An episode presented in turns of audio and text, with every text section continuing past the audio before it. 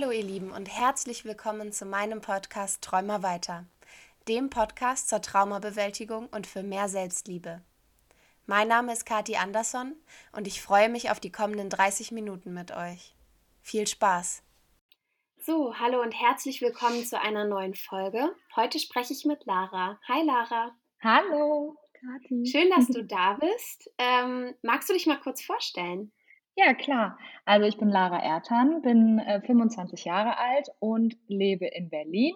Ich bin erst vor einem Jahr nach Berlin gezogen, weil ich äh, ja Schauspielerin bin und habe meine Schauspielausbildung in Köln absolviert und bin dann eben fürs Schauspiel nach Berlin gegangen und wir haben hier auch mit meinem, also ich habe mit meinem Partner eine Schauspielschule hier in Berlin gegründet und ja, ich bin ein sehr positiver Mensch. Ich liebe mhm. Lachen. Ich liebe es, ähm, Menschen zum Lachen zu bringen. Ich liebe es, Menschen glücklich zu machen. Und ja, ich würde sagen, das macht mich so aus. Da sind wir auch quasi schon bei den fünf schönsten Dingen in deinem Leben. Was würdest du mhm. denn sagen? Was sind die fünf schönsten Dinge für dich? Also das Allerschönste ist eigentlich jeden Morgen, wenn ich aufstehe, dass ich ähm, ja, auf äh, Bäume gucken kann. Das ist irgendwie voll spannend, weil ich finde das äh, immer sehr schön, wenn ich dann Bäume und die Natur sehen kann. Also egal ob in der Stadt oder nicht. Ich finde, in Berlin ist es ja schon noch relativ grün. Und äh, meine Morgenroutine, da komme ich auch zum zweiten Punkt, ist eigentlich immer, dass ich erstmal äh, ein Lied anmache und darauf tanze und mir gute Laune selber mache quasi, auch wenn ich schlecht gelaunt bin. Und ähm, ja, der nächste Punkt ist auf jeden Fall mein morgendlicher Kaffee oder Tee, mhm. je nachdem, worauf ich gerade Lust habe.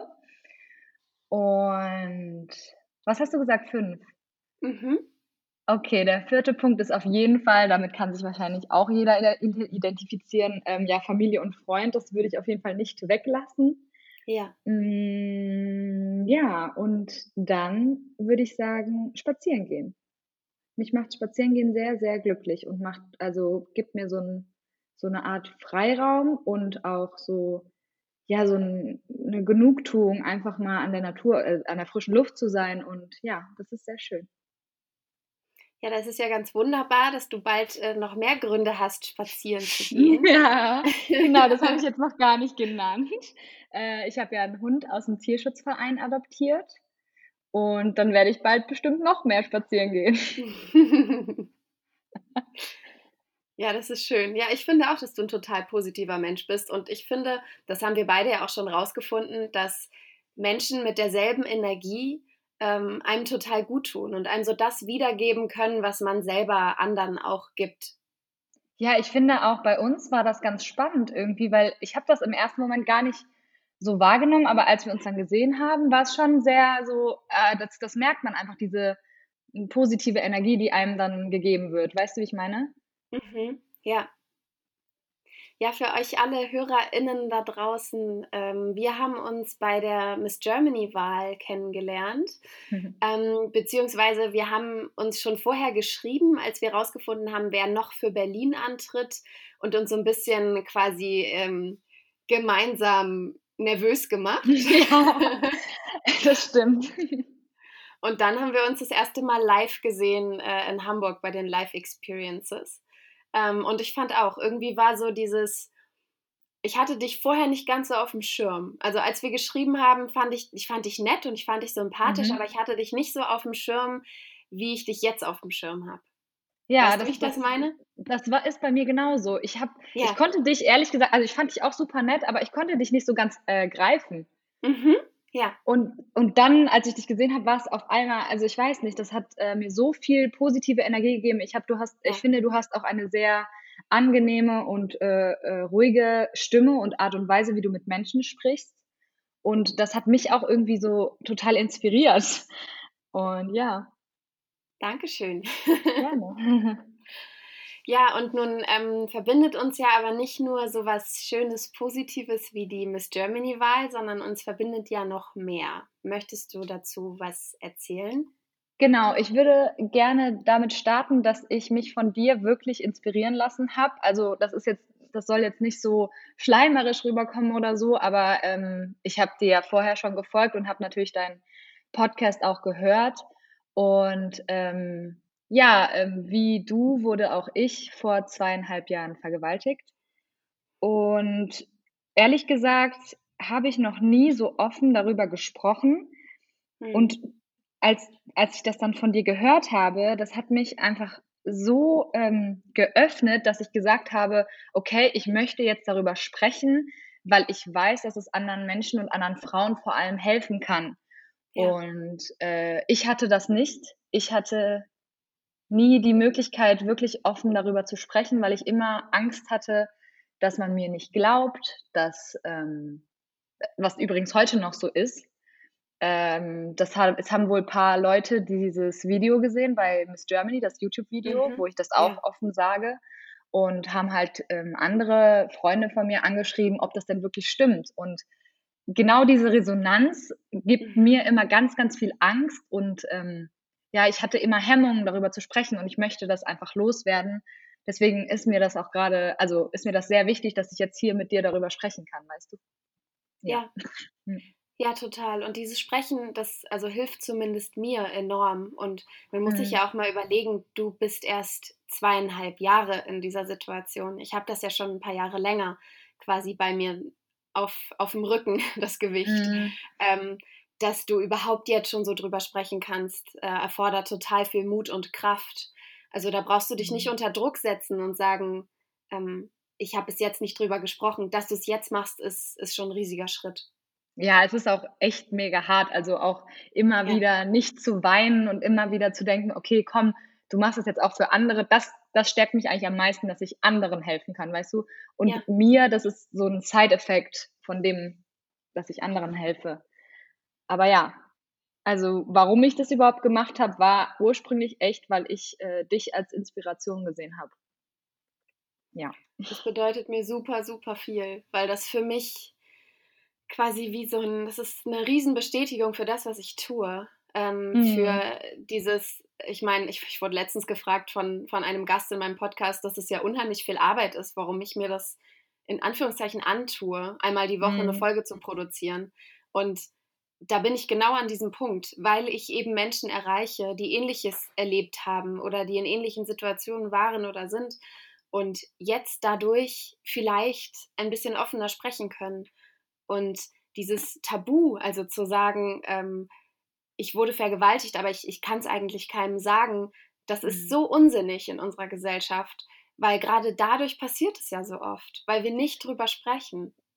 Ich glaube auch, und das Problem ist halt vor allem auch ähm, die Generation vielleicht unserer Eltern, die sind das halt auch nicht gewohnt, weil früher war es ja noch schlimmer als jetzt.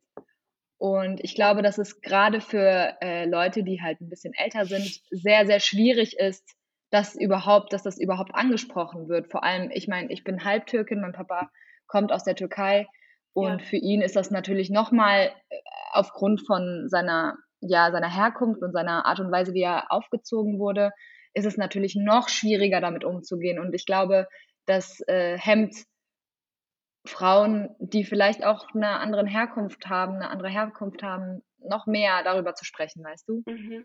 Ja, wie würdest du sagen, wie war denn die Reaktion deiner Eltern?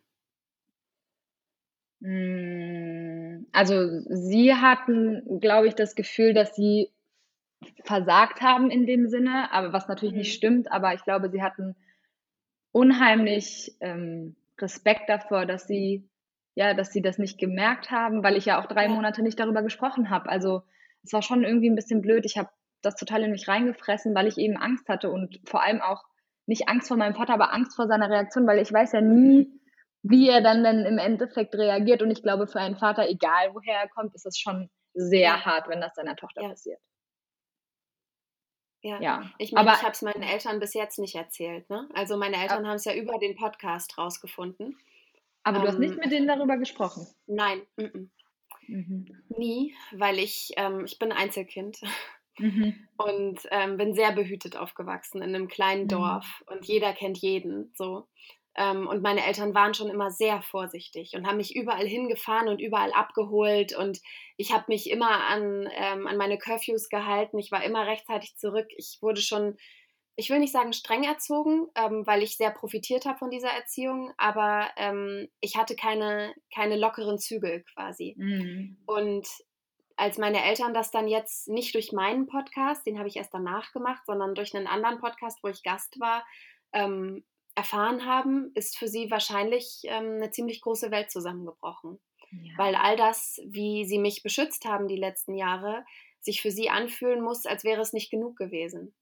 Und genau. sie können nichts dafür. Also egal, was ja. sie gemacht hätten, es hätte nichts an der Situation geändert. Das glaube ich auch. Das, also da, davon bin ich überzeugt. Und ich glaube, dass es für Eltern fast genauso schlimm sein kann für das Kind als also wie ja. für das Kind selber. Ja.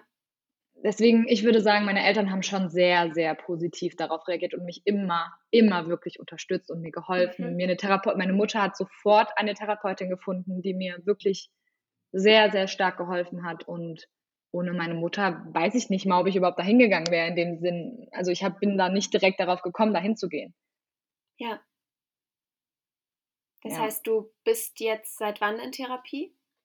Seit, ich glaube, März oder April 2018. Okay. Mhm. Ja. Und würdest du sagen, es hilft dir? Anfangs dachte ich, es hilft mir überhaupt nicht, mhm. weil ich irgendwie, ich habe eigentlich nur geheult und habe irgendwie, ja. ich wusste auch überhaupt nicht, was ich da erzählen soll, weil ich wollte ja überhaupt in dem Moment gar nicht darüber sprechen. Ich wollte mit mhm. keinem darüber sprechen und dann war es einfach so am Anfang so nur heulen und irgendwann ähm, hat meine Therapeutin das ein bisschen, ich sag mal, auf eine andere Schiene gemacht. Sie hat dann über andere Dinge gesprochen, die mich, die mich auch geprägt haben. Was weiß ich, zum Beispiel Erziehung oder Verhältnis zu deinen Eltern, Verhältnis zu deinen Geschwistern und hat das so ein bisschen aufgelockert, also hat das Thema so ein bisschen ruhen lassen und ist dann immer wieder in, weiß nicht, zwei Wochen Abständen dann auf das andere, auf das Thema der Vergewaltigung gekommen und dadurch wurde es immer, immer einfacher, darüber zu sprechen. Und ich denke mal, dass ich da auf jeden Fall ihr sehr, sehr dankbar sein muss, weil sie mich schon sehr stark geleitet hat, das so offen anzusprechen auch. Mhm. Also ja, ja ich würde sagen, es tut mir gut. Leider ist sie in Köln und ich jetzt in Berlin, deswegen brauche ich ja. gerade eine neue Therapeutin. ähm, muss ich mal gucken. Ja, und ja. ähm, warst du zu dem Zeitpunkt schon mit deinem Partner zusammen? Nein, das äh, ist auch ganz interessant. Ähm, es ist im Dezember passiert und im März sind wir dann zusammengekommen. Ich dachte auch danach, ich will nie wieder einen Freund. Mhm. Ähm, ich hatte Angst vor Männern, egal vor wem. Und ja, dann kam Georg und er hat ich habe mit ihm von Anfang an offen darüber gesprochen, weil ich nicht wollte, dass irgendwie Missverständnisse entstehen oder dass er mich, dass ich in, in manchen Situationen war ich halt noch sehr ängstlich oder ich habe ihn dann irgendwie, wenn er, selbst wenn er mich nur berührt hat, hatte ich, war ich halt ein bisschen, ähm, wie sagt man das? Also ich habe ihn teilweise weggeschubst und mhm. ich wollte einfach nicht, dass das zu Missverständnissen kommt. Deswegen habe ich ihm das von Anfang an gesagt und er ist so, so süß damit umgegangen. Er war total für mich da. Er hat sich so viel Mühe gegeben. Er hat mich in Ruhe gelassen, wenn ich es gebraucht habe. Und er war aber auch für mich da, wenn ich es gebraucht habe. Also da muss ich echt vor ihm ein, meinen Hut ziehen, weil er hat das wirklich sehr, sehr, sehr, sehr gut gemeistert. Also da muss ich ihm echt, das ist ein riesen Respekt für auch als Mann, dass er so viel Verständnis aufgebracht hat. Das war echt toll. Und ja, wir sind auch relativ schnell zusammengekommen, weil er eben so verständnisvoll war. Und mhm. ähm, ja, jetzt sind wir zwei, zwei Jahre und ein paar Monate zusammen. Und habt ihr offen darüber gesprochen? Also habt ihr quasi, hat er Fragen gestellt und du hast ihm davon erzählt oder hat er es in Anführungszeichen darauf beruhen lassen, dass dir etwas passiert ist? Hm, er hat eigentlich, nee, er hat eigentlich nicht viele Fragen gestellt. Mhm. Ich glaube aber auch, weil er gemerkt hat, dass es mich, äh, dass ich ja sofort anfange zu weinen oder sofort sage, nee, nee, lass mich. Ja, nee, er hat eigentlich nicht viele Fragen gestellt. Ich glaube, ich habe irgendwann dann von selber ähm, diese Dinge erzählt, die ich dann erzählen wollte. Natürlich ja. will ich immer noch, nach wie vor würde ich, glaube ich, nicht jedes Detail erzählen, weil es einfach mhm. zu belastend ist. Ja. Aber ich habe ihm schon sehr viel erzählt, ja. Ja, so ging es mir ja damals auch mit meinem Ex-Freund. Zu dem mhm. Zeitpunkt waren wir zwei Jahre zusammen, als ich vergewaltigt wurde. Und, Ach, ihr wart ähm, zusammen, währenddessen ja, auch? Genau. Okay. Und er hat ähm, aber quasi für den Selbstschutz keine Fragen gestellt. Also mhm. er wusste, dass es passiert ist und hat es dann aber aus unserer Beziehung weitestgehend verdrängt. Ja, das und ist das, wir sind danach noch weitere drei Jahre zusammen gewesen. Ähm, aber so wie die Beziehung vorher war, war sie danach nie wieder. Was natürlich auch verständlich ist. So, ne? mhm. ne? Also ich, ich erwarte von niemandem, dass er mich äh, zu 100 Prozent verstehen kann. Das äh, kann ich gar nicht erwarten. Ähm, dennoch hätte ich mir ein bisschen mehr Unterstützung von ihm erhofft. Also es war quasi, mhm. wir hatten ein, eine stillschweigende Verabredung so darüber getroffen, dass wir nicht mhm. drüber sprechen. Und körperlich hat er mir unheimlich viel Sicherheit gegeben und war auch sehr verständnisvoll. Ähm, aber drüber gesprochen haben wir nie. Und ich glaube, das hätte tatsächlich den Prozess ein bisschen vereinfacht für mich. Ich glaube aber, es ist auch was anderes, wenn das während der Beziehung passiert, weil da, das ist, glaube ich, für den Freund oder Mann oder wer auch immer, es ist auch sehr hart, weil das ja quasi, weil er hat ja auch, normalerweise haben ja Partner auch so Beschützerinstinkte. Ja. Und ich kann mir vorstellen, dass es halt ähnlich wie bei Eltern dann auch ziemlich hart für die Person selber ähm, sein muss. Ja. Ja, absolut. Ähm, und ich glaube, er hat alles in seinem, in seinem Möglichen getan für mich. Mhm. Ähm, ich denke nur im Nachhinein, dass äh, wahrscheinlich mein Heilungsprozess ein bisschen ja. einfacher gewesen wäre, wenn wir mal drüber gesprochen hätten. Ja, das kann ich also mir ich, vorstellen. Ich denke, dass so offene Kommunikation in allen Bereichen total hilfreich sein kann. Und ich habe ja auch dann, als wir uns irgendwann getrennt haben und ich mich mit anderen Männern getroffen habe, habe ich relativ schnell beim ersten, zweiten Date ähm, erzählt, dass mir etwas passiert ist, nicht was genau, aber mhm. ähm, ich habe ja auch lange das Wort Vergewaltigung nicht in den Mund genommen. Also ja, ich habe gesagt, ja, ich wurde auch. sexuell missbraucht oder ja. es wurde etwas gegen meinen Willen getan oder so. Ähm, mhm. Ich habe das aber relativ schnell immer angesprochen, damit ich nicht in diese Situation komme, dass wir irgendwann beim fünften, sechsten, siebten Date sind, uns mega gut verstehen und dann will er mit mir schlafen und ich mach zu. Mhm. Das wollte ich nicht. Und deswegen habe ich es früh angesprochen und die, die dann bei mir geblieben sind und sich weiter mit mir getroffen haben, das waren dann halt auch die, die es ernst gemeint haben. Das war quasi mhm. so mein, in Anführungszeichen, Test, mhm. um zu gucken, so wer will es wirklich. Hast du denn, ähm, jetzt muss ich mal eine Frage stellen, hast du denn mhm. jemals äh, das Gefühl gehabt, dass, dass du oder dass jemand anders, anders zu dir gesagt hat, du nutzt das aus, dass dir das passiert ist? Nein. Okay. Also, es hat noch nie jemand zu mir gesagt. Ähm, mhm. Ich weiß tatsächlich nicht, ob ich mich so gefühlt habe. Ich glaube aber nicht.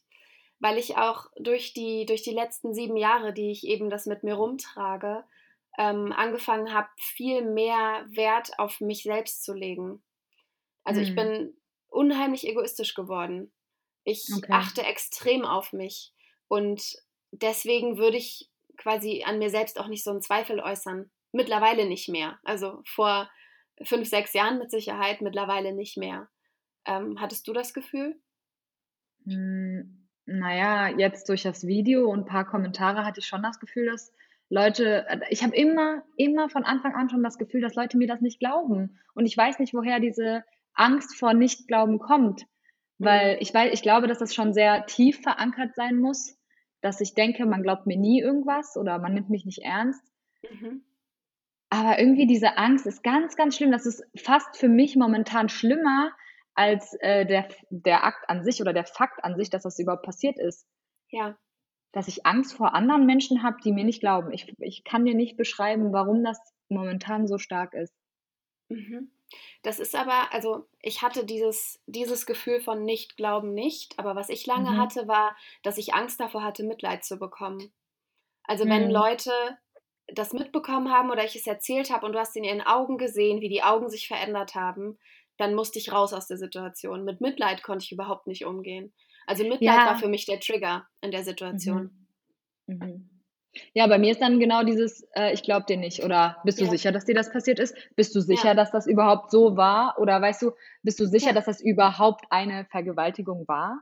Mhm. Wo ich mir denke, Leute, ich kriege Gänsehaut, wenn ich das nur ausspreche. Ja, aber da sind wir ja auch schon beim Victim Blaming, ne? Also Mhm. das, das passiert ja unheimlich oft, dass Menschen, auch wenn sie es gar nicht vorhaben, also auch wenn sie dir nichts Schlechtes unterstellen, stehen sie trotzdem vor dir und sagen, ja, naja, aber ähm, also du hättest dir ja schon denken müssen, als du da hingekommen bist und da waren Ja. keine anderen, also da hättest du dir ja, oder? Aber das sagen sie nicht, um dich anzuzweifeln, sondern das sagen Mhm. sie, um sich selbst zu schützen. Mhm. Die müssen sich in dem Moment selber schützen und müssen sich selber erklären, warum es dir passiert ist und ihnen nicht. Also Mhm. das würde ich niemals auf dich beziehen. Du musst das immer auf Mhm. die anderen beziehen und denken, die versuchen sich da gerade zu schützen, du stellst gerade die Gefahr dar mit deiner Geschichte. Mhm. Also das darfst du bloß nicht auf dich beziehen. Wie viele Jahre ich verbracht habe, wenn Menschen mich mitleidig angeguckt haben, bin ich richtig böse geworden und bin Echt? gegangen. Ich habe das richtig in Aggressionen umgesetzt. Ich war sauer, wenn Menschen mitleidig waren, weil Mhm. ich eben auch von dieser Täter-Opfer-Rolle ähm, einfach zu viel gekriegt habe. Also wenn Leute gesagt haben, ich war Opfer von einer Vergewaltigung, bin ich ausgeflippt, Mhm. weil ich mich selbst nicht als Opfer sehe. Ja, ne, aber ich finde, das ist interessant, weil, ähm, auch als ich mit meinen Freundinnen darüber gesprochen habe, jede von denen hat angefangen zu weinen und Mhm. äh, also, ich finde es krass, wie sehr andere Menschen das überhaupt trifft, weil Ja. im Endeffekt ah, ich weiß nicht, ich kann das gar nicht beschreiben. Ich glaube, als Frau kann man das immer noch besser nachvollziehen als als Mann. Das ist aber jetzt nur in in in den Raum gestellt, da will ich niemanden Ja. angreifen oder so. Aber ich habe halt das Gefühl, dass man dass einem so dass wenn du das Frauen erzählst, die das sofort, ähm, mitfühlen können. Und das fand ich zum Beispiel also, das, was du sagst, was du schlimm fandest, das fand ich eigentlich immer ganz süß, Mhm. weil ich, mich immer also, ich habe mich nicht gefreut, aber ich ich wollte nicht, dass es ihnen schlecht geht. Ich habe das auch nicht erzählt, um Mitleid zu bekommen, sondern um Frauen zu schützen und denen zu sagen: Mhm. „Hey, es kann passieren. Es ist nicht so, dass Ja. es so weit weg von dir ist.“ So viele haben auch gesagt: „Ja, das ist so weit weg von mir. Ich höre das zwar immer, aber es ist nie in 'nem engen Umkreis passiert. Aber Mhm. dann ist es doch passiert und es kann passieren.“ Und eigentlich Und passiert es so viel im engen Umkreis, ne? Ja, das ist es halt. Und Es viele spricht wissen's halt ja man ja, Ja, genau. genau, genau. Ja. Das Ding ist, seit ich diesen Podcast habe und seit ich so öffentlich drüber spreche, kommen so viele Menschen aus meinem Umfeld auf mich zu und sagen: „Ja, mir ist auch mal so was passiert.“ Es haben tatsächlich mehrere Mädchen aus meiner Klasse damals, aus meiner Abi-Klasse mir geschrieben und haben gesagt: „Mir ist zu demselben Zeitpunkt auch so was passiert.“ Boah. Und überleg mal, wir sind jeden Tag zusammen zur Schule gegangen und hätten wir das Mhm. voneinander gewusst, wir hätten uns 'ne Stütze sein können. Aber Ja. wir haben's wir haben's alle totgeschwiegen und keiner hat was dazu gesagt. Und jetzt, 7 Jahre später, sagen wir so: „Ja, mir ist so was auch passiert.“ Dass Ich das so glaube, dass das normal ist, oder? ich glaube, dass das schon viel mit der Zeit zu tun hat, ehrlich gesagt. Ich Ja. glaube, dass die Gesellschaft sich dahingehend schon positiv entwickelt hat, dass man ja, dass man auch die Möglichkeit bekommt, überhaupt darüber zu sprechen. Mhm. Ja. Ja, Ich kann mir auch total. vorstellen, dass es Leuten auch gar nicht, äh, passiert. Äh, gar nicht äh, Entschuldigung, dass es Leuten überhaupt ga gar nicht interessiert, dass wir darüber sprechen oder dass sie das gar nicht gut finden, dass wir darüber sprechen. Ja, mit Sicherheit. Mit Sicherheit gibt's solche Menschen, die wollen das aber auch irgendwie fern von sich halten, weil sie das nicht Mhm. an sich ranlassen wollen, ne? Die möchten nicht, dass es quasi in ihrem Umfeld passiert. Bloß weg damit. Mhm. So wie Krieg und und Flüchtlingskrisen und alles. Das ist alles nicht bei uns. Mhm. Ja, ja, das stimmt. Das ist leichter, wenn's auf 'nem anderen Kontinent ist. Ja, das finde ich schon schade. Aber magst du erzählen, ob er aus also kanntest du ihn? Nein, es war kein Mensch, den ich kannte und es war Okay. ich ich ich habe ihn überhaupt nicht gesehen. Also, Mhm. ich weiß nicht, ob ich ihn nie gesehen habe, weil ich mich ich habe es komplett verdrängt. Ja. Aber es war auf keinen Fall also, da bin ich mir eigentlich sehr sicher, jemand, den ich kannte. Mhm. Ich kann mir ich also, an so Bruchteile, die ich weiß, die ich jetzt nicht weiter ausführen möchte grade, Ja. sind einfach ich ich habe ich weiß, dass er nicht richtig Deutsch konnte. Mhm. Das habe ich einfach gehört. Aber wer's dann im Endeffekt war, weiß ich ich habe 'n 'ne Anzeige erstattet auf jeden Fall, habe auch 'n Phantombild, soweit es geht, erstellt, aber ist leider nie was bei rumgekommen. Mhm. Es ist nur äh, es hieß nur, dass es in der Zeit an dem gleichen Ort öfter passiert ist. Aber nie wusste jemand, ja, wer's war. Und würdest du sagen, dass dadurch, dass du ihn nicht kanntest, warst du vorsichtiger danach mit allen Menschen, weil du nicht wusstest, wer es war? Total. Also gestern am helllichsten Tag bin ich durch Berlin gegangen und ich ich habe immer wieder das Gefühl, ich werde verfolgt oder jemand guckt mich blöd an. Ich habe das nach wie vor immer, immer bin ich draußen so, wenn ich alleine bin, sehr panisch. Was interessant ist, sobald eine Person mit mir ist, habe ich das überhaupt nicht mehr. Ja. Ja. Äh, wenn, wenn ich alleine bin, ist es schon so irgendwie. Ich hatte auch letztens, ich habe gestern ja bei deinem Instagram gesehen, was du gepostet hast. Mhm. Und ich hatte letztens eine ähnliche Situation. Da war ich auch in Berlin, in, ich weiß gar nicht mehr wo. Und da kam mir ein Mann entgegen, ähm, beziehungsweise auf dem Fahrrad. Der war auch relativ jung, also ich würde den so Mitte 20, äh, 20 äh, schätzen. Und er meinte so, wirklich seine Worte waren, ich will deine Muschi lecken. Wo ich mir denke, wa, wa, was machst du? Ich habe so Panik bekommen, ich habe so Angst bekommen, obwohl es hell war und tausend Menschen um mich rum waren. Aber ja. warum musst du das machen? Ja. Ich, ich kann es dir nicht sagen. Also gerade nach der Situation gestern, für alle HörerInnen, die das nicht mitgelesen haben bei mir, ich bin am helllichten Tag ähm, mittags, spät morgens ähm, durch unseren Kiez gelaufen, also mitten in Friedrichshain, mit einem Hund, also sogar mit unserem großen Hund, der mich oh, ja eigentlich ähm, immer davor abschirmt, dass mir sowas passiert. Mhm. Und mir ist um den gesamten Block ein Typ äh, mit einer sehr deutlichen Erektion hinterhergelaufen. Ähm, gesamter Block bedeutet ungefähr zehn Minuten bin ich gegangen. Ähm, auf der anderen Seite ist er mir dann entgegengekommen und ist an mir vorbeigegangen und hat mich angefasst im Vorbeilaufen. Und ich habe dann, weil ich wusste, dass meine Frau mit unserem anderen Hund unterwegs ist, ähm, quasi zu ihr aufgeholt und bin in ihre Richtung gegangen und habe ihr dann davon erzählt. Sie hat ihn angesprochen. Er war anscheinend ähm, nicht mehr ganz zurechnungsfähig und hat ähm, wirres Zeug äh, geredet, mhm. ist uns aber weiter hinterhergelaufen, so lange, bis ich Fotos von ihm gemacht habe. Dann ist er sehr entspannt, aber auch weggegangen und ich habe die Polizei gerufen. Als die Polizei dann kam, haben sie ihn auch direkt ähm, mitgenommen. Also sie haben ihn dann eingesammelt quasi und ins Auto gesteckt und haben dann eben die Anzeige aufgenommen von mir gegen ihn. Ähm, und man kann jetzt sagen, das war nur eine kleine Situation aber es war sexuelle Belästigung ja. und es war sexueller Missbrauch. Und es war für einen Menschen wie mich oder auch wie dich, der solche Erfahrungen schon machen musste, eine absolute Retraumatisierung gestern. Mhm. Also für mich der Moment, an dieser Straßenecke zu stehen, auf die Polizei zu warten, die ihn ja quasi gerade äh, einsammeln wollten, war für mich identisch wie vor sieben Jahren. Und ich stand mhm. da und habe die ganze Zeit gedacht, ich habe richtig so meine Emotionen in meinem Kopf gesehen. Also ich habe gesehen, ich will jetzt eigentlich weinen. Ich habe unheimlich viele Tränen. Ich muss hier weg, wie so ein Fluchttier. Ich habe mhm. aber genauso auch richtig Hass verspürt, was, was sein Problem ist mir gegenüber, warum er sich überhaupt an mich rantraut mit so einem großen Hund. Ich habe so viele Emotionen gehabt und als er dann die, die Anzeige aufgenommen hat, der Polizist, sagte er dann, vielen Dank, Sie haben vielen Frauen jetzt gerade weitergeholfen. Und das war auch mein Grund. Als ich hochgegangen bin und dann hier auf der Couch saß, habe ich gedacht, okay, das war jetzt für mich richtig hart und das wird mich jetzt auch noch ein paar Wochen begleiten. Aber der Typ wird jetzt nicht gerade einer anderen Frau hinterherlaufen. Und ja. stell mal vor, es wäre dunkel gewesen und mhm. wir wären nicht mitten in der Stadt gewesen. Der hätte mich irgendwo ins Gebüsch gezogen, ziemlich sicher. Und mhm. wenn mir, also für mich nochmal so eine Situation, ich glaube, dann könntest du mich einweisen.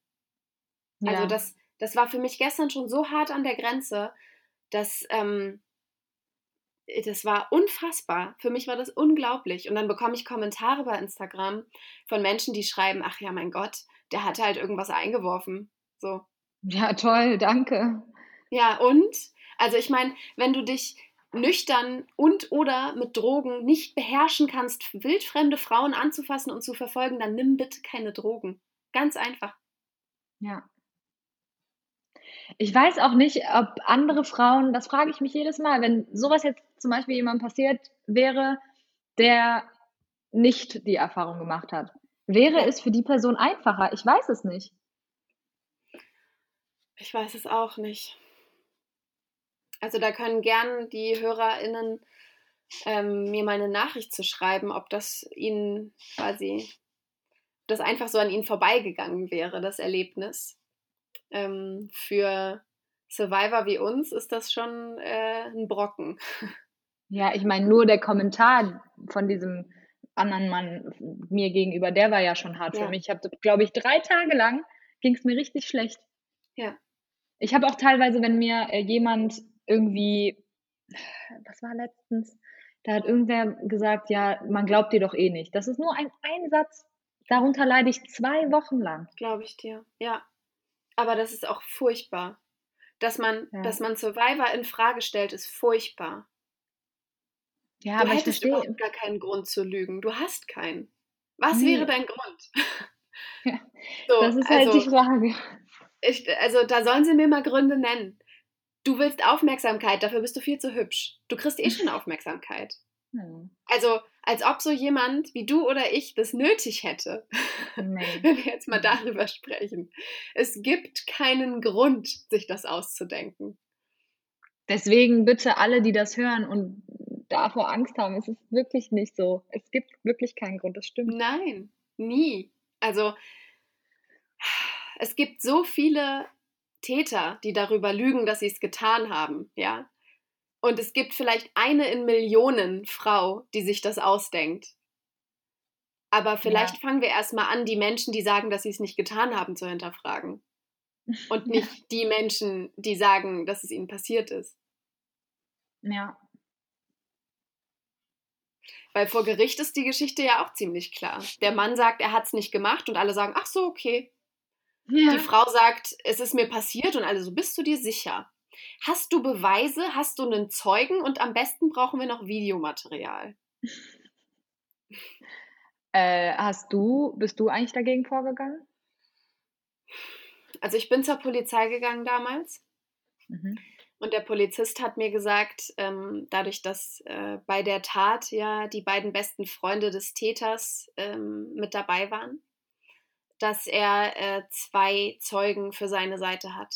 Und mhm. wenn ich das jetzt machen möchte und ihn jetzt anzeigen möchte, dann muss ich mir im Klaren sein, dass ich die Geschichte 27 Mal erzählen muss und drei Menschen mir 27 Mal sagen, dass ich mir das eingebildet habe und dass das einfach nur härterer Sex war. Und mhm. als der Polizist mir das gesagt hat, ähm, habe ich es nicht gemacht. Und mit der Konsequenz auch, dass der Mann, der das damals gemacht hat, bis heute nicht weiß, was er zerstört hat in mir. Also er denkt, wir hatten Sex. Hm. Er hat mir danach mehrfach noch geschrieben und hat mich gefragt, wann wir uns mal wiedersehen. Ähm, und dachte, das ähm, war normal. Wäre schön gewesen. Ja. Hast du irgendwann mal darüber nachgedacht, mit ihm darüber zu sprechen? Nein, ähm, habe ich auch kein Bedürfnis zu. Das mhm. ist, das ist ein Typ Mensch. Also ich will absolut nicht ähm, die Herkunft sagen, aber die Herkunft war genau die von dem Menschen, den ich gestern da auf der Straße gesehen habe. Mhm. Ähm, das ist ein Typ Mensch, dessen Herkunft ich jetzt meide mittlerweile. Also wenn ich Menschen aus diesen Ländern sehe, dann ähm, wechsle ich die Straßenseite. Und wenn ich mir vorstelle, ich müsste mit ihm in einem Raum sitzen, ähm, kann ich nicht. Möchte ich auch nicht, weil ich nicht die Aufgabe habe, ihn zu belehren darüber. Mhm. Ich habe mich jetzt einfach mal komplett aus der Situation rausgenommen. Ich hoffe, dass das Karma das ähm, in Ordnung bringt irgendwann. Ja, Aber ich kann mich damit nicht weiter auseinandersetzen. Es hat schon so viel in mir zerstört. Das darf es jetzt nicht auch noch zerstören. Ja, ja, das finde ich gut. Leider, äh, ja, das mit der Herkunft will ich auch eigentlich außen vor lassen, aber ich habe das ja eben schon ein bisschen angedeutet mit der Sprache. Ja. Ich weiß nicht wieso. Ich weiß nicht, wieso Leute mit einer anderen Herkunft oder mit dieser Herkunft da. Ich weiß nicht, vielleicht sind die anders aufgewachsen oder ja. vielleicht wird es da als okay empfunden. Kann ja sein. Ja. Ich bin ehrlich, ich bin nicht mehr, ich habe nicht mehr diesen Hass gegenüber diesem Menschen. Mhm. Irgendwie tut er mir auch irgendwo leid, weil ich meine, es gibt tausend andere Möglichkeiten, sich äh, seine Befriedigung zu holen. Ja. Und da tut es mir leid, dass man überhaupt über sowas nachdenken muss. Ja. Also. Ich denke halt oft, dass wir jede unserer Aktionen selber entscheiden. Also mhm. alles, was wir machen, haben wir mal entschieden. Es passiert nichts, weil es einfach passiert. Man, man mhm. macht Sachen, weil man sich dazu entschieden hat. Und mhm. dieser Mensch hat sich bewusst dazu entschieden, dass es ihm nicht reicht, dass ich vor ihm angezogen sitze und mit ihm rede. Mhm. Er hat sich mhm. bewusst dazu entschieden, dass er das, wonach er jetzt das Verlangen hat, sich einfach nehmen möchte. Und deswegen mhm. empfinde ich nichts anderes außer Hass. Weil er ja. über meinen Kopf hinweg entschieden hat, weißt du? Es ist nicht so wie, wie Menschen, ähm, die am Verdursten sind seit Jahren und jetzt sehen sie dort ein Glas Wasser und sie nehmen es sich und der rechts neben ihnen muss dann verdursten. So, es ist nicht, dass man mhm. sagen würde, er hatte keine andere Wahl, er musste was trinken. Der hatte ziemlich viele Wahlen an dem Abend. Und er hat sich bewusst dazu entschieden, gegen mich zu entscheiden. Ja, aber die Frage ist halt, ob der Hass, der in dir ist oder in uns ist, uns weiterbringt in dem Sinne oder mhm. ob wir da drüber stehen, äh, also es ist unfassbar schwer, aber ob man eher den Hass in was egal entwickelt, obwohl das halt eigentlich nicht möglich ist, aber weißt du, wie ich meine? Ja. Es ja. heißt ja immer, Hass ist trotzdem eine Emotion. Ja, und total. Löst trotzdem was aus. Würdest du denn sagen, Entschuldigung, dass ich unterbreche, würdest du denn sagen, ähm, alles passiert aus einem Grund? Das finde ich unheimlich schwierig, weil ich eigentlich total an Schicksal glaube. Mhm. Ähm, wogegen ich mich aber wehre, ist, wenn Menschen sagen, ja, schau mal, das ist jetzt zwar passiert, aber dadurch bist du viel empathischer geworden. Oder deswegen hast du jetzt einen Podcast. Oder ähm, jetzt ähm, kannst du bei Miss Germany sagen, dass du Mutmacherin bist. So, ne? Mm, mm. Dagegen wehre ich mich total, weil könnte ich den Podcast und meine Empathie und Miss Germany und was weiß ich alles dagegen eintauschen, gegen das, was mir da damals passiert ja. ist, ich würde es sofort tun. Ja. Ich würde nicht drüber nachdenken, ich würde es sofort tun. Und deswegen kann ich, glaube ich, nicht sagen, dass alles im Leben vorbestimmt ist. Also ich denke, dass ich durch, durch das Erlebte zu dem Menschen geworden bin, der ich jetzt bin und das ist auch gut, wie ich jetzt bin. Aber ähm, auf einige Dinge könnte ich trotzdem verzichten. Ja, hm. Wie siehst du das? Naja, ich, ich glaube eigentlich schon daran, dass alles aus einem Grund passiert. Hm. Aber ich bin da auch ein bisschen zwiegespalten, wie du auch gesagt hast. Ich würde es sofort eintauschen. Ja. Aber ich glaube trotzdem, dass, ja, doch, ich glaube schon, dass alles aus einem Grund passiert. Ich, ich kann den Grund noch nicht ganz nachvollziehen. Aber ähm, ich glaube, dass ich schon viel stärker geworden bin. Ich habe auch sehr, sehr viele negative Sachen daraus gezogen. Klar, ich bin weniger selbstbewusst gewesen eine lange Zeit. Ich habe ähm, viel Ängste, viel mehr Ängste.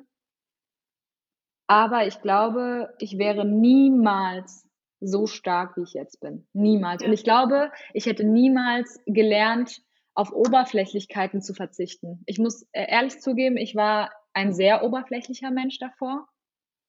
Mir waren Oberflächlichkeiten sehr, sehr wichtig. Und auch äh, ich habe aus jeder Kleinigkeit ein Drama gemacht. Also ich bin schon so eine kleine Dra äh, Drama Queen. ähm, ich muss sagen, dadurch hat sich das stark, wirklich sehr stark gele äh, gelegt. Und ich äh, kann viel mehr auf Menschen verzichten, die mir nicht gut tun. Mhm. So wie ja. du auch gesagt hast mit dem Egoismus. Ja. Das hätte ich, glaube ich, sonst niemals gelernt. Niemals. Ja weiß nicht, vielleicht, also ich finde es wirklich ganz, ganz schwierig, aber vielleicht musste ich das lernen, weil ich glaube, ich wäre sonst in eine andere, ich wäre dann irgendwie anders gefallen und hätte mir anders sehr stark wehgetan, glaube ich. Mhm.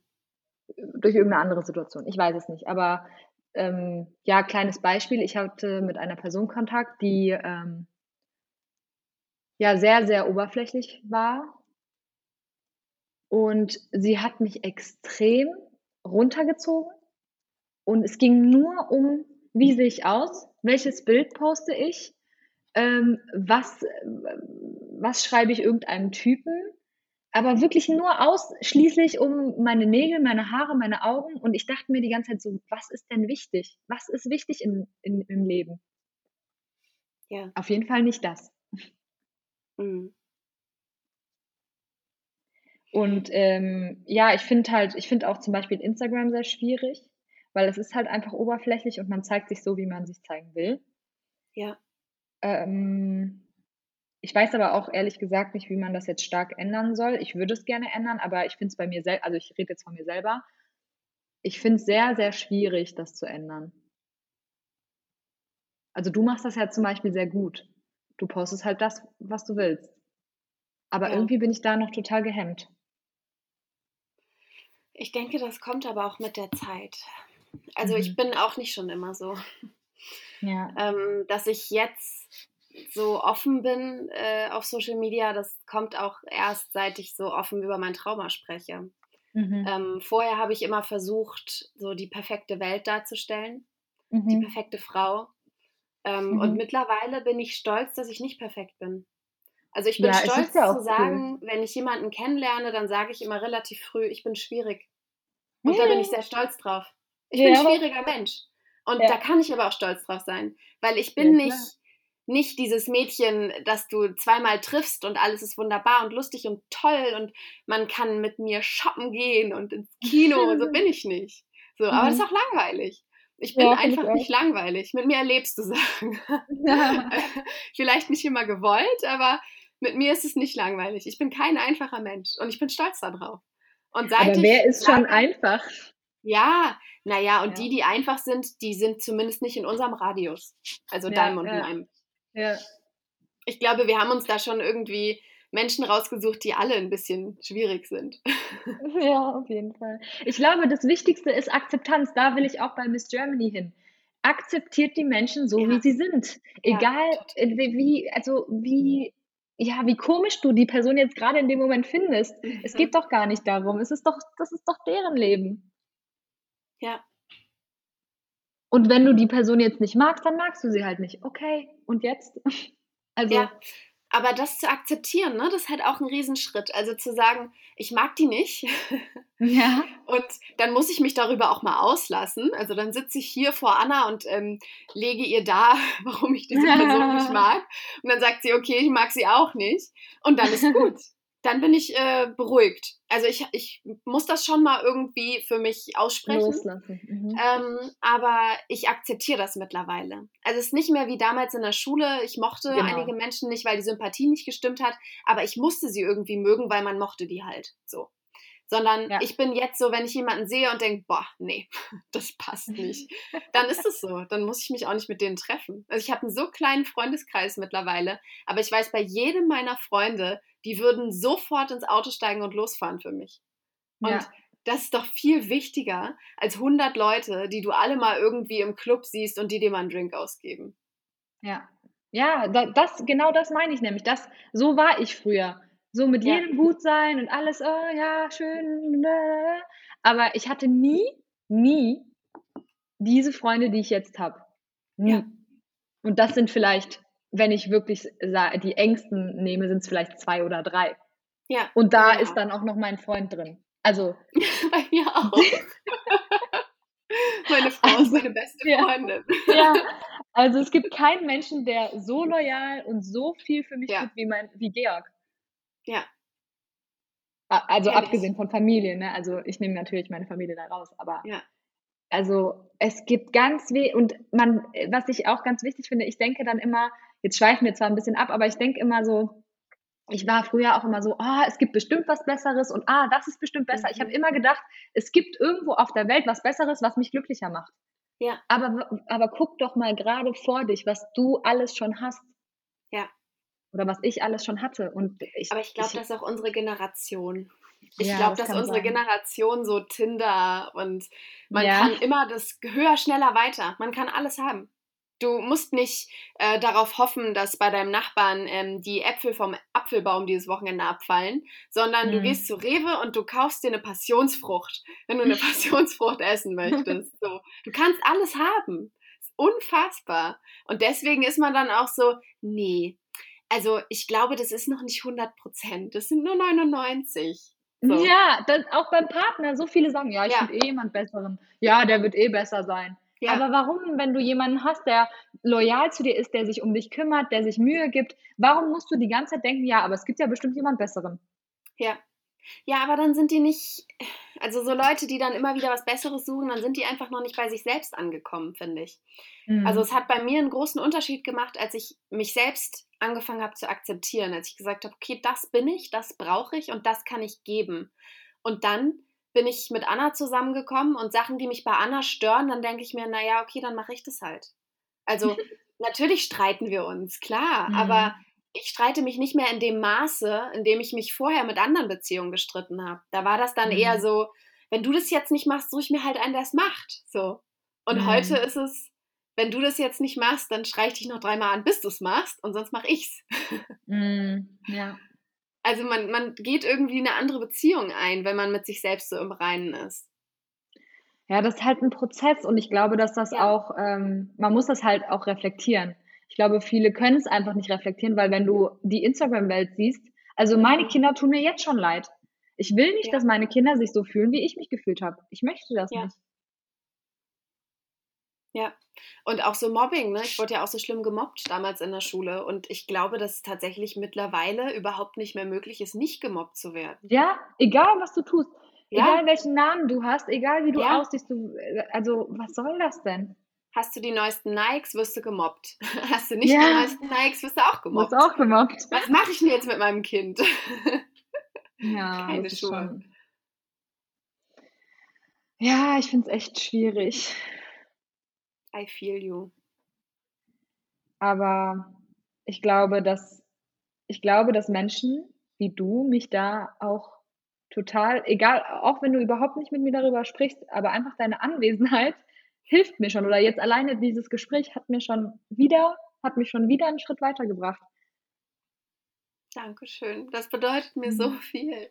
Weil irgendwie so, als wir uns kennengelernt haben, waren wir oberflächlich befreundet. Mhm. Mhm. Und als wir uns dann richtig kennengelernt haben, also live, mhm. haben wir dieses Oberflächliche total abgelegt. Und Aber sofort. Ja, instant. Wir haben uns quasi gesehen und es war so, als ich glaube aber tatsächlich daran, dass unsere Seelen, unsere Seelen, die zersplittert sind zu einem Zeitpunkt, dass mhm. die sich gesehen haben dort in Hamburg und dass die gesagt mhm. haben, hey, du siehst aus wie ich. Ja. Und dann vor allem, wir wussten es ja auch gar nicht. Ja, ja. Also ich wusste es schon, aber du nicht. Ja, nee, aber es hat irgendwie, man ist sich näher. Man, man hat was erlebt, was der andere auch erlebt hat und das schweißt total zusammen. Ja, ja, das stimmt. Das finde ich auch. Und ich finde, wenn wir jetzt gerade schon hier so, mhm. so melancholisch sind, ähm, dann lass uns doch mal zum Ende kommen und äh, du erzählst mir mal, was du an dir liebst. Mhm. Okay. Also, ich liebe an mir, dass ich äh, immer irgendwie was Positives sehe. Immer. Ähm, wenn ich jetzt nur aufs Äußerliche gehen würde, also auf Oberflächlichkeit, würde ich sagen, dass ich meine Augen sehr mag oder liebe. Mhm. es ist ganz schwierig zu sagen, ich liebe meine Augen. Ja. Das ist mir also ich mag, ich habe jetzt ja auch gesagt, ich mag meine Augen. Mhm. Aber ich liebe meine Augen. Ja, ich finde ja. Augen generell sehr wichtig. Ähm, ja, Oh, ich liebe echt nicht viel an mir, muss ich gerade zugestehen. Also es ist ganz schwierig, aber ich glaube, dass ich da auch noch in einem Prozess bin und ja. ich glaube, dass ich das je öfter ich jetzt darüber nachdenke, dass mir mehr Dinge einfallen werden, auf jeden Fall. Mhm. Ja, das ist ein Prozess. Und ähm, um es dir leichter zu machen, sage ich dir mal, was ich an dir liebe. Ich okay. liebe, dass du so unheimlich positiv bist. Du bist so ein positiver Mensch. Du kommst in den Raum und irgendwie, jetzt ganz kitschig, geht die Sonne auf. Mhm. Das ist so, du, du bringst so viel Freude mit in den Raum. Du bist ein ganz offener und ganz herzlicher Mensch. Und das mhm. sind Sachen, die solltest du auch an dir lieben. Ah, jetzt weine ich. oh nein. Ich rufe dich morgen nochmal an und dann frage ich dich nochmal, was du an dir liebst. nochmal an und dann frage ich dich nochmal, was du an dir liebst. Dankeschön. Oh, gerne. Und was liebst du an dir? ähm, ich liebe an mir, dass ich authentisch bin. Mhm. Ich bin unheimlich authentisch, auch wenn ich, wenn ich sehr emotional bin oder wenn ich weine, wenn ich, wenn ich schreie, ich bin authentisch und ich verstecke mich nicht mehr. Das liebe ich an mir. Und das war harte Arbeit. Hm. Das äh, finde ich auch. Weißt du, was ich an dir am allerschönsten nur äußerlich finde? ne? Deine Augen. wenn, wenn du deine Augen und deine Haare zusammen, ey, du, und deine Stimme ist sowieso top. Also deine Stimme war das Erste, was mir aufgefallen ist. Habe ich überhaupt nicht gedacht. Habe ich dir aber auch gesagt. Ja. Äh, als du mir die Sprachnachricht geschickt hast, du hast eine ganz, ganz ausdrucksstarke Stimme. Dankeschön. ja. Voll schön. Gut. Ja. so, ähm, dann verabschieden wir uns schon mal von den HörerInnen. Wir bleiben hier gleich noch drin. Ja. Ähm, vielen Dank fürs Zuhören. Heute ja, mal zu einer schön. etwas anderen Folge. Und vielen Dank, Lara, dass du da warst. Danke, dass ich da sein durfte. Sehr gerne. Wenn ihr Fragen oder Anregungen zum Podcast oder zu mir habt, dann schreibt mir gern bei Instagram oder schreibt mir einfach eine Mail. Ich freue mich auf die nächste Woche mit euch. Und denkt dran, wir schaffen das, alle gemeinsam. Und nun würde ich gerne zum Abschluss mit euch eine Minute nur den Klängen der Wellen lauschen, vielleicht an gar nichts anderes denken, eventuell meditieren, wenn ihr darauf Lust habt, und einfach mal nur im Moment sein.